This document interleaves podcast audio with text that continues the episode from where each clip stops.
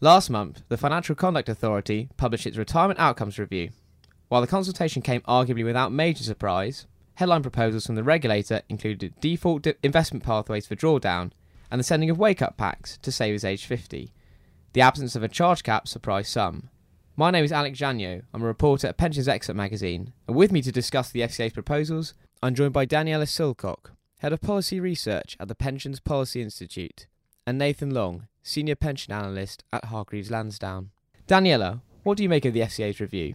I feel like this review has brought together lots of information on how this new group of consumers is behaving, people who are now accessing their DC savings flexibly for the first time, and is starting to be able to highlight some of the issues that have been brought about by a new target group of people, uh, particularly uh, that people who are accessing their savings and going into drawdown now have lower levels of financial capability and are not necessarily able to make the same sorts of decisions that people made before. So people are less likely to use advice they're more likely to end up taking a drawdown and just going into cash. Um, and this means there's less consumer pressure for competition, there's less pressure to keep charges low, and also um, more uh, impetus on trying to ensure that people are supported to make these decisions with guidance, advice, or any other kind of support. Nathan, what were your thoughts on the report? Yeah, I mean, I think it's a really interesting uh, report to come out. There's there's plenty of data in there, as as Daniela flagged, I think actually a lot of that information, when you scratch the surface, there's there's lots of stories which sort of remain uh, untold from from uh, from that report. I think the thing that stood out to me, which I, I, thought was really interesting, is the FCA looking to shift how the industry actually communicates with people. So the fact that um, providers are likely to have to uh, write to people initially at the age of 50, so giving them a, a, really nice long run into their retirement. That's that's that's very important, and also the fact that there's going to be much more simplicity around these so-called wake-up packs. So, especially this this uh, this communication at the age of 50, that's just going to be a simple one-page document. So everything pushing towards actually giving people a lot more help in terms of engaging with their finances from a, from a much younger age. I mean, from the conversations that I've had, one of the main areas perhaps of uh, contention was the lack of a charge cap included in the report, and I think the the regulators suggested using a reference point of 0.75%. Uh, Daniela, what do you make of this, and should the FCA have introduced a, ca- a charge cap for drawdown? I think the regulator is very, very aware of the tension that um, is in relation to charge caps. On the one hand, they want to protect consumers, but on the other hand, they don't want to institute measures which will stifle innovation. So I think what the regulator is basically saying is all right, industry, some of these charges are too high. We don't want to cap you, so we're going to give you a chance to make these changes. And if you don't, then we will cap you. Because the idea is that if a cap uh, is artificially made that doesn't actually reflect the business that a particular um, organization is doing, they might then make cuts which stifle uh, returns or reduce the level of communication. So I think it makes sense that the regulators being cautious with this and doing a sort of wait and see approach. Sure. I mean, Nathan, to what extent might capping drawdown stifle innovation? Uh, yeah, I mean, it, it, it, really could. I think that's that's an important point. I'd sh- I'd share exactly the, the same view as Daniela there. But basically, uh, a charge cap is kind of the nuclear button. That is a last last resort here, and um, the FCA there, they've sort of mentioned the the fact they'd be a reference point of 0.75, but not actually going as far as the charge cap. They're actually doing a lot more to try and increase competition, make people shop around themselves. So the the building of a a drawdown calculator, of course, is going to help. Potentially um, looking at whether the the remit of the um, IGCs is extended out towards uh, including retirement as well as uh, building up pension pots. These are these are important measures to make sure people are making making sensible choices. Uh, I think the problem you've got with the charge cap is that you you kind of push everyone down towards uh, a particular route of investment. So at 0.75, for example, that means most of those strategies are going to be very uh, passively managed. That's not necessarily a problem. Certainly in an accumulation phase, we wouldn't say that that's a an issue. But retirement's uh, a lot more complex, a lot more personalised, as this report has has shown. And actually, we believe that, especially for delivering income throughout someone's lifetime where that needs to be sustainable, then actually providing a uh, an income stream really kind of comes down to providing some elements of active management within there. And I think if you push too too many people down the route of passive management, we have the risk that with a passive strategy, people are eating into capital to deliver their returns. And if we get a big stock market correction, that's where potentially you've got people eating into their pot and, and really doing the, the potential to do their, their long term retirement some some harm. Daniel, are there any proposals that you might have expected for inclusion uh, by the FCA in this report?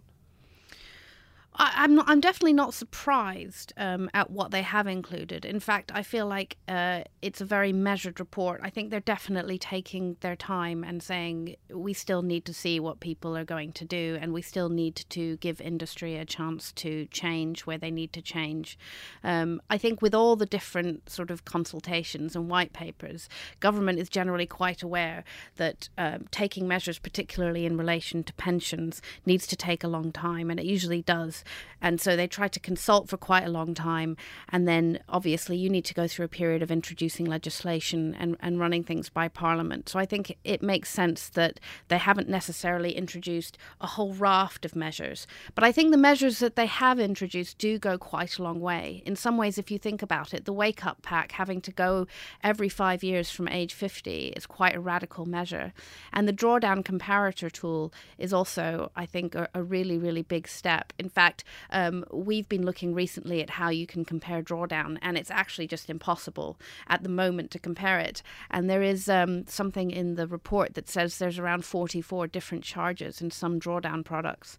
So it completely makes sense that they're going for transparency and going to try and give members some level of um, understanding. And also, it seems like they're trying to tackle the most immediate problems, one of which they've identified is most unadvised drawdown customers having their pots in cash, and that having a pot in cash rather than invested over your lifetime could reduce your annual income by around 13%. So they're looking at transparency and they're looking at perhaps introducing some sort of um, raft of defaults in which people would go into if they didn't want to make a decision. And then if they wanted to invest in cash, they'd have to actively make that choice.